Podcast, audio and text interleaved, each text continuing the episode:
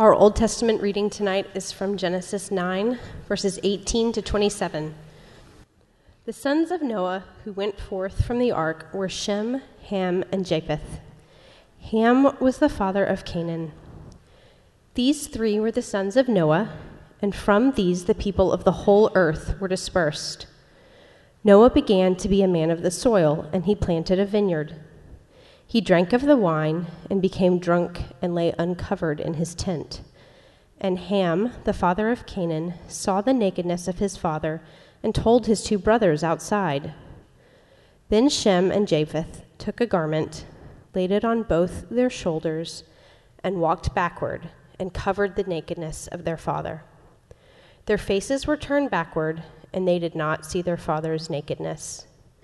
When Noah awoke from his wine and knew what his youngest son had done to him, he said, Cursed be Canaan, a servant of servants shall he be to his brothers. He also said, Blessed be the Lord, the God of Shem, and let Canaan be his servant. May God enlarge Japheth, and let him dwell in the tents of Shem, and let Canaan be his servant. This is the word of the Lord. Thanks be to God. Tonight we have a treat. Uh, one of our seminary interns, John Kate, will be bringing the word. John is married to Julianne, and together they're expecting their first child this year. And uh, even though they've been with us for about a year and a half, it feels like they've been with us much longer. Uh, both of them are volunteer, regular volunteers for Children's Church. Uh, John is helping uh, to lead the small group that they're a part of, and uh, John has also taught at uh, Gospel Perspectives Hour, which is uh, the educational hour before church on Sundays. And uh, I, I personally like John uh, because I know that's, that's high praise, right? I personally like John because he shares my passion for college football, uh, even though we cheer for different conferences. It's okay. I'll forgive him for that. And uh, the, another thing that I really like about John is his intentionality. I see it uh, in the way he loves his wife. Uh, he's very thoughtful and deliberate about how he care, cares for her. And uh, even his involvement in our church, they didn't wait until they got to know people, but they dove right in and uh, became a part of our mix and uh, have been embraced. And even in, in the office, uh, I see him poking his head around here and there, asking questions about theology and pastor and all that. And uh, I've been really blessed by him and the ways that he's trying to prepare himself uh, for his ministry life to come. So, John, why don't you come up? Um, I want to pray for you, brother, and uh, set you loose so you can bring the word. Let's pray. God, I give you thanks uh, for your servant, John. Thank you for the ways that you've been working in his life to prepare him for this moment. And I pray, God, that you would fill him with the joy of the Lord, that he would not be afraid uh, or even nervous, but God, that he would seek your approval, and that, uh, Lord, to know that you already delight in him. And I pray that that would be the strength through which he brings the word today. I pray that you would bring clarity um, in this time so that we can all benefit through your word. In Christ's name, amen. Thank you Thank you so much, Mike and Glenn. I am so grateful for this opportunity. I hope everyone, uh, new year has started well. Mine and Julianne's kicked off great. Uh, Mike mentioned that I'm a college football fan. Not only did my Tennessee Volunteers roll Northwestern in the Outback Bowl, but the morning started off well because Julianne made brunch, breakfast casserole with Trader Joe's pumpkin bread and if you have yet to partake of Trader Joe's pumpkin bread, consider this your day of enlightenment. Uh, it's a wonderful thing. Uh, so it, uh, yeah, the New Year's was good. Uh, it actually made up for a lackluster New Year's Eve in 2014 uh, as Julianne and I celebrated with some Grace DC folks at the Queen Vic on H Street. Uh, they brought out, we each paid $20, and they brought out this family style array of comfort food. And it was one of the best deals and experiences that we've had uh, in DC thus far. But this year we had competing interests as we were enticed by Jimmy Kimmel uh, to stay in and watch the college football playoff. Uh, in a commercial that must have aired thousands of times this fall, somehow Jimmy made it seem cool to stay in on New Year's Eve rather than go out. And, uh, or at the very least, he encouraged everyone to incorporate watching the games into their New Year's Eve festivities. Both games turned out to be blowouts, and so by the end of the evening, Julianne and I kind of looked at each other saying, did we really stay in just for this? Did we miss uh, having a great time? And we learned two things in the process. First, we learned that anytime we have a, an opportunity to enjoy a holiday tradition with friends at a great local spot, we need to take advantage of it. And secondly, we had planned to stay up past midnight, but we found ourselves in bed by 11 o'clock. so the combination of staying in and being in bed well before midnight uh, made us realize that we are way past our prime. So we, we need to be held accountable to get out and have some fun next year. As Mike and I were discussing potential topics for tonight's message, given how this is the first Sunday of 2016, he encouraged me to help orient us to the new year. And uh, this got me thinking about all the different ways that we look to the new year, either as a way to turn the page in our lives or for a fresh start. The first and most obvious way we look to turn the page is by making resolutions that, uh, where we're looking to better our lives in some way, shape, or form. In addition, as we all know, DC is a transient place where we're often thinking about what's next on the horizon. Uh, perhaps as you look ahead to the new year, you're hoping for career advancement, either through a promotion or through a new job. Uh, it's also likely that given the cost and difficulty of living in the city, you might be thinking about a move either outside the city or to a new city. It's also possible uh, that you're coming into 2016 looking for relief. Sometimes we can look back on a calendar year and find ourselves overwhelmed at either the number of trials that we faced or just beaten up in general due to the reality of life in a broken world. Um, in 2015, you might have faced pain so deep that it's hard to even speak of it or for a moment begin to believe that things might could be better. 2015 was a difficult year for us as I lost four aunts and uncles within eight months of one another. It seemed like everywhere we turned, Julianne and I were facing news of death, which has left us longing for a better year ahead. And though many of us are either making resolutions seeking new opportunities, or uh, looking for relief, we have to ask the question can our longings for change really be met in change itself? Or are these longings a symptom of a deeper desire that's lodged within our hearts?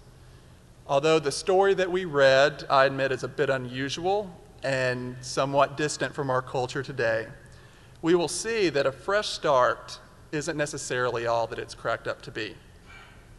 Though keeping a resolution, finding a new job, or moving to a new place might better our external circumstances, it will ultimately not bring about the fulfillment that we're ultimately that we're hoping for.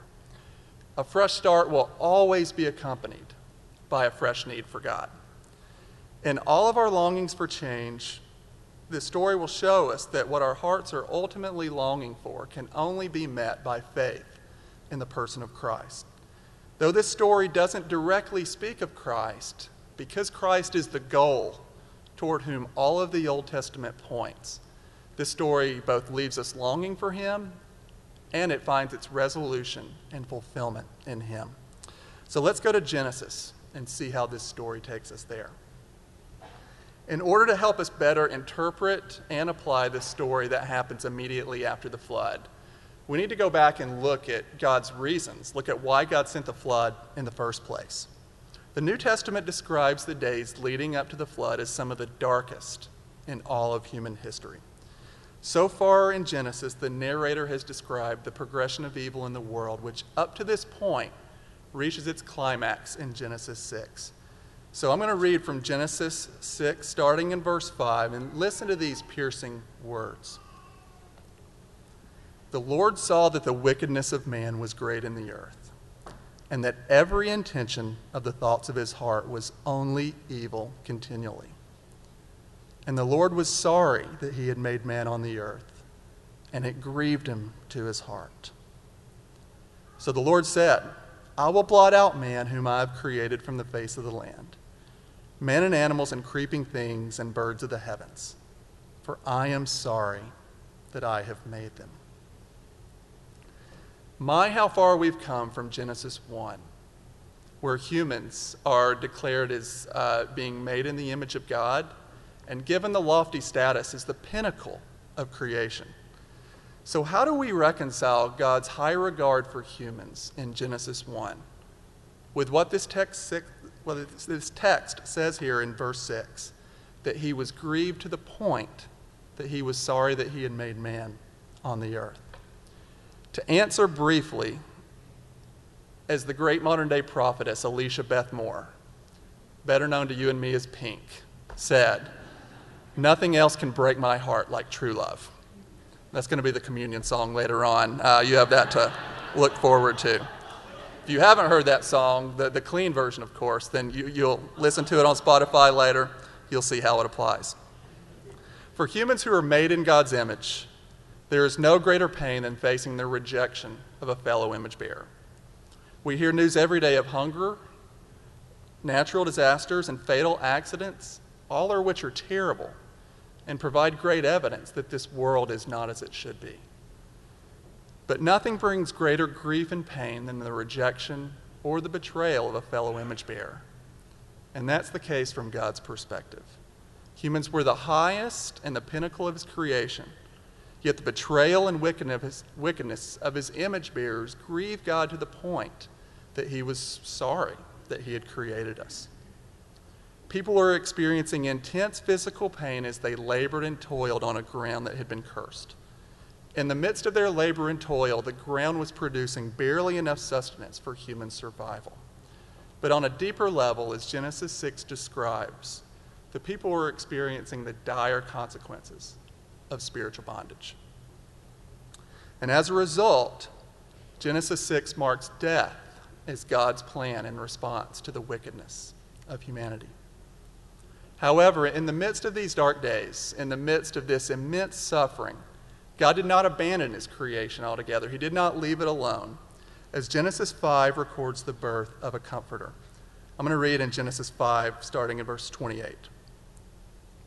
When Lamech had lived 182 years, he fathered a son and called his name Noah, saying, Out of the ground that the Lord has cursed, this one shall bring relief from our work and from the painful toil of our hands.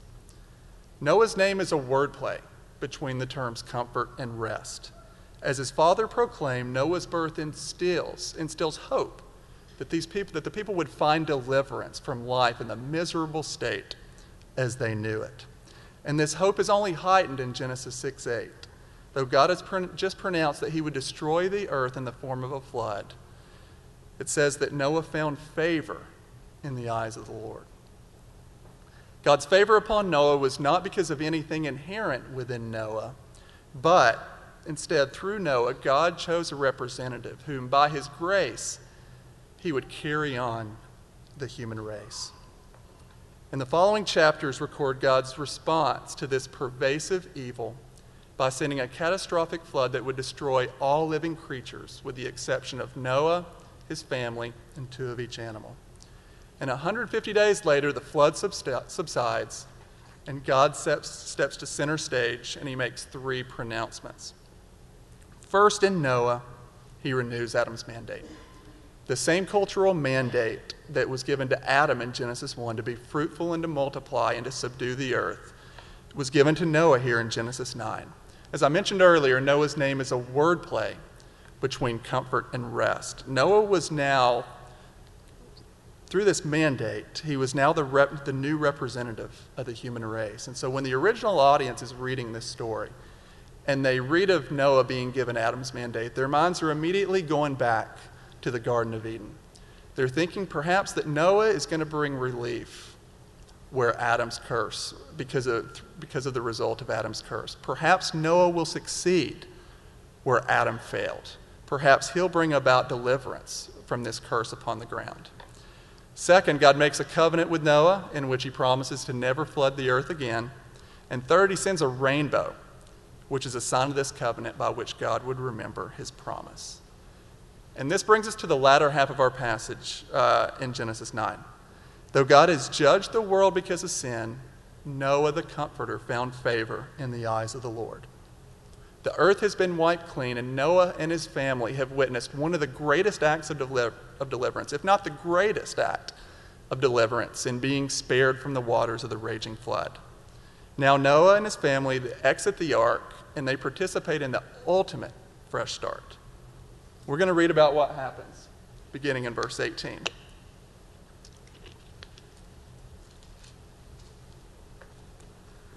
The sons of Noah who went forth from the ark were Shem, Ham, and Japheth.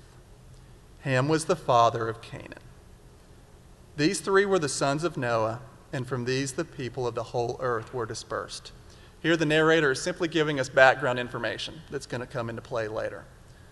Verse 20 Noah began to be a man of the soil, and he planted a vineyard. He drank of the wine and became drunk, and lay uncovered in his tent. Noah exits the ark.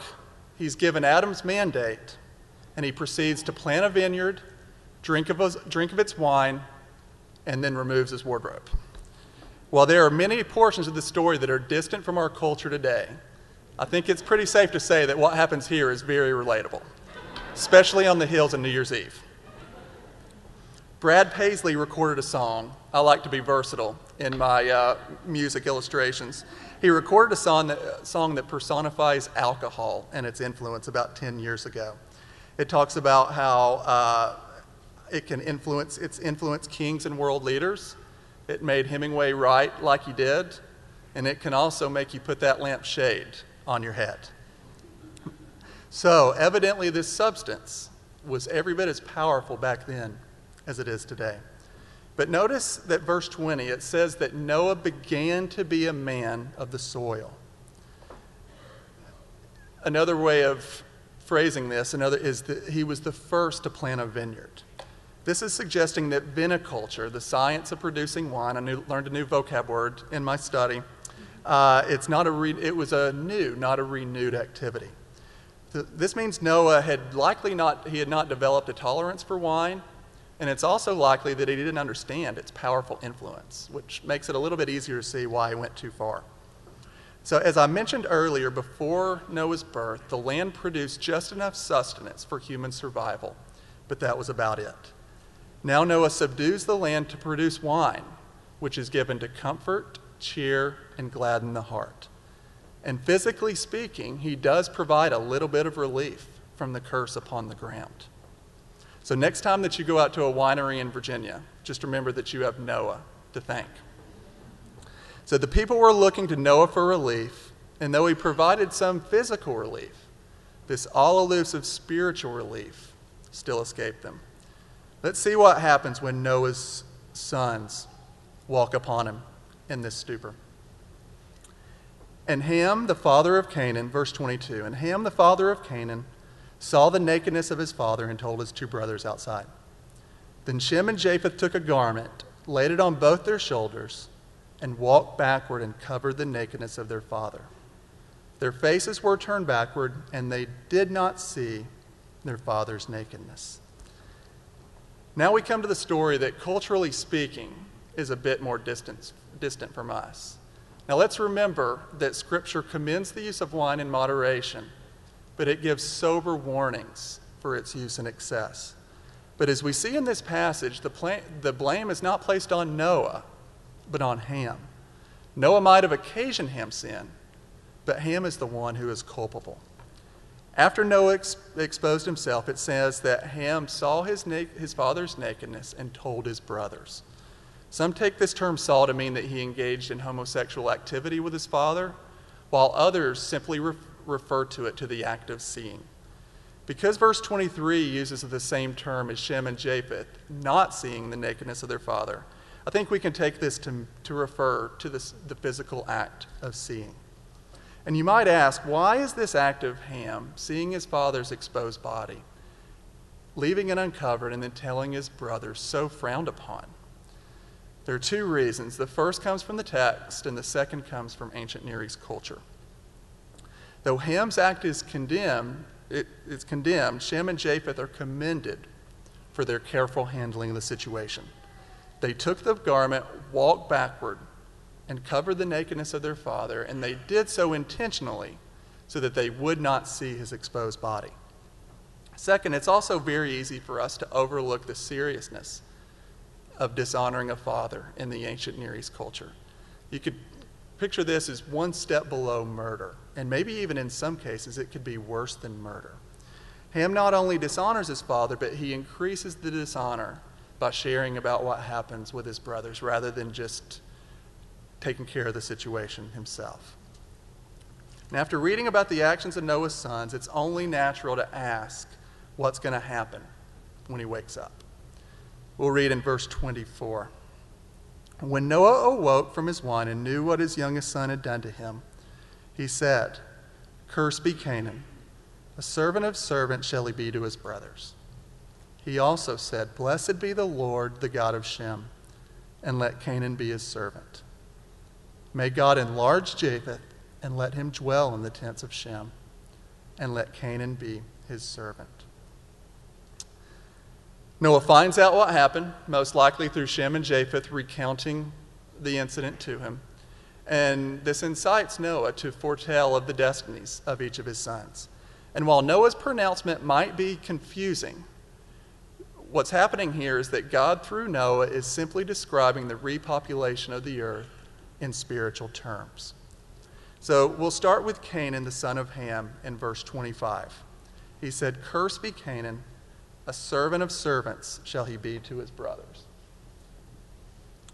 Notice that Canaan, not Ham, is cursed.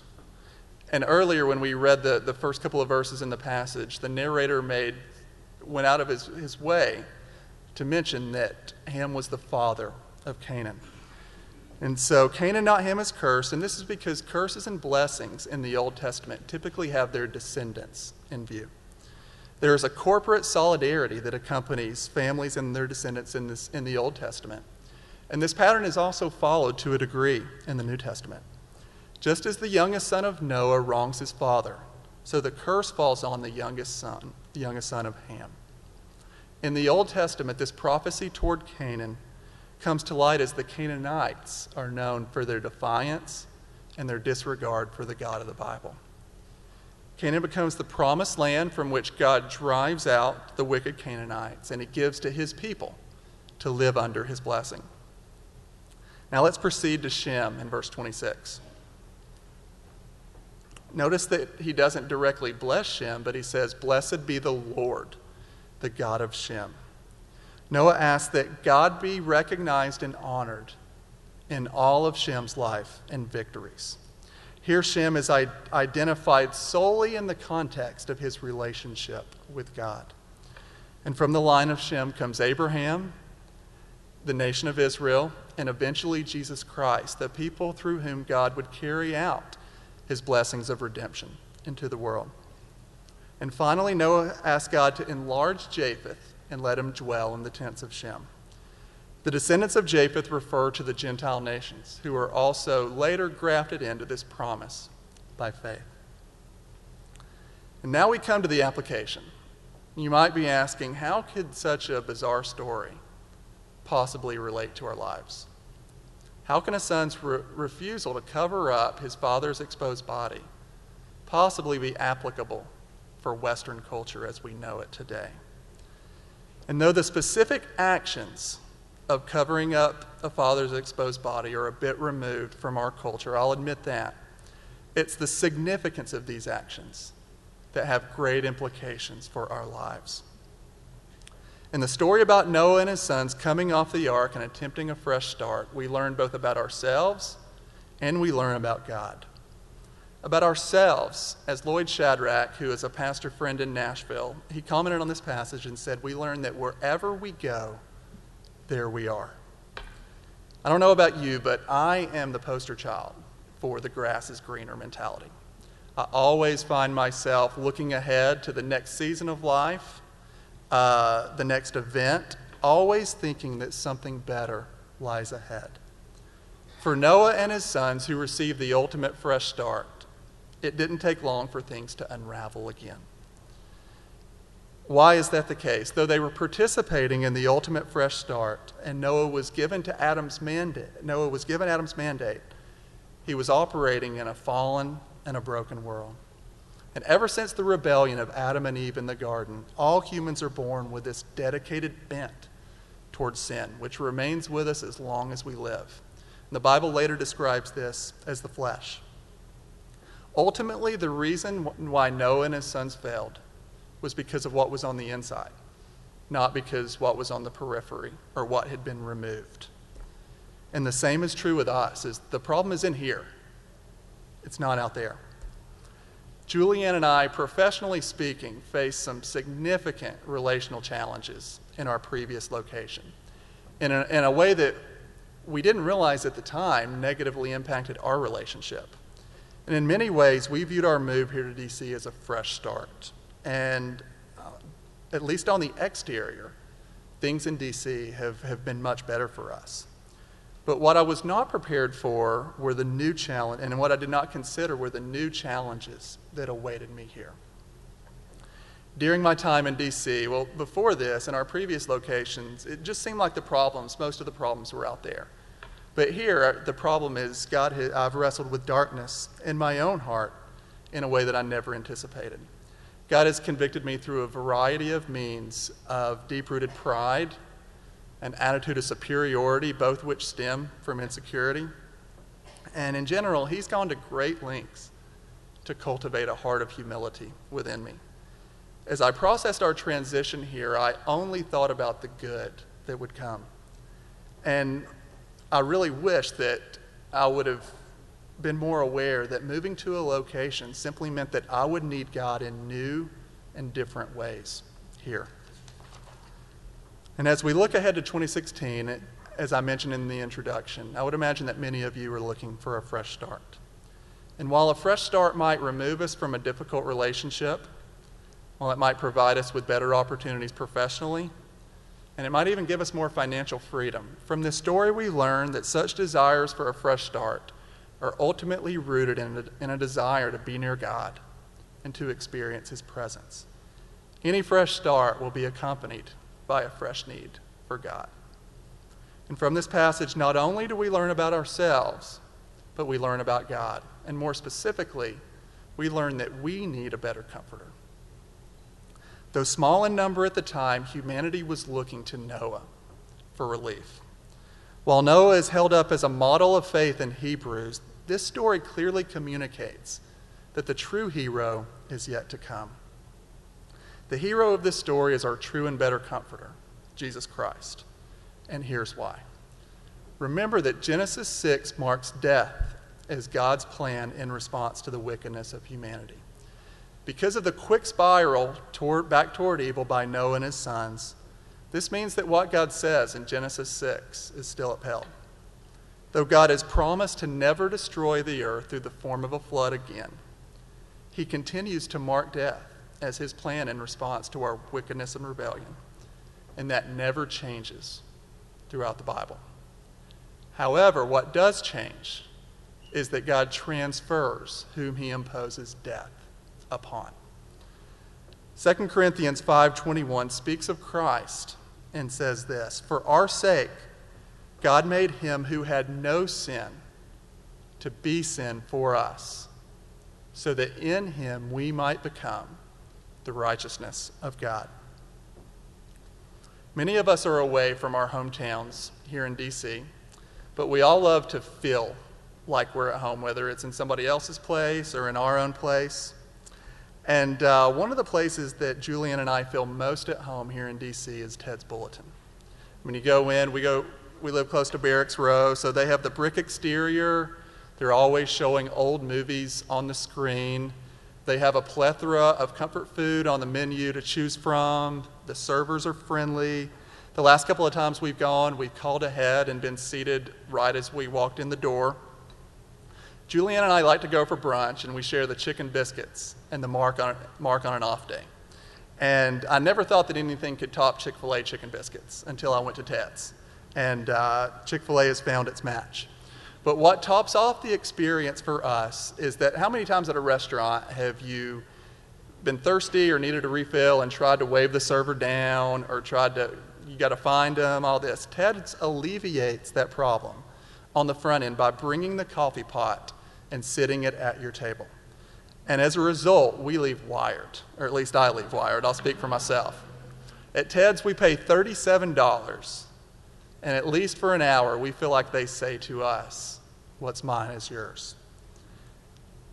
And that's what God says to us in 2 Corinthians 5:21. In Christ God says, "What's mine is yours." When it says that God made Christ to be sin, it means that God treated and regarded Christ as sinful, even though he had never sinned. And then in turn, he treats and regards us as if we had never sinned. In Christ, not only are we rescued from our spiritual bondage that both preceded the flood and that has continued on after the flood, all the way up to our present day, but we also receive all the blessings, the spiritual blessings that God offers, including life, comfort, joy, hope, rest, peace, and so many more. And all of our New Year's resolutions are desires to start afresh. What we're ultimately looking for is relief in a broken and a dying world. As we look ahead to 2016, we need to remember that we can't make our lives better. We cannot, in and of ourselves, bring about relief from the, str- the strains and the pressures of life in a cursed and broken world. Though Christmas has come and gone, it's appro- still appropriate to sing Joy to the World. No more let sins and sorrows grow, nor thorns infest the ground. He comes to make his blessings flow, far as the curse is found. We need a better comforter. We need the one who makes his blessings flow, far as the curse is found. In the midst of our toil, in a life where we are continually drawn to the idea of starting over. In a world where we are constantly longing for change. In Christ, God says to us, What's mine is yours. God extends to, to, to you all of his spiritual blessings in Christ. God cries out to us and, and he says, Will you by faith receive and experience these blessings provisionally in this life, and also by faith, will you wait for the one who will provide both the physical and the spiritual relief in its fullness that our hearts are longing for? Please join me as I close us in prayer.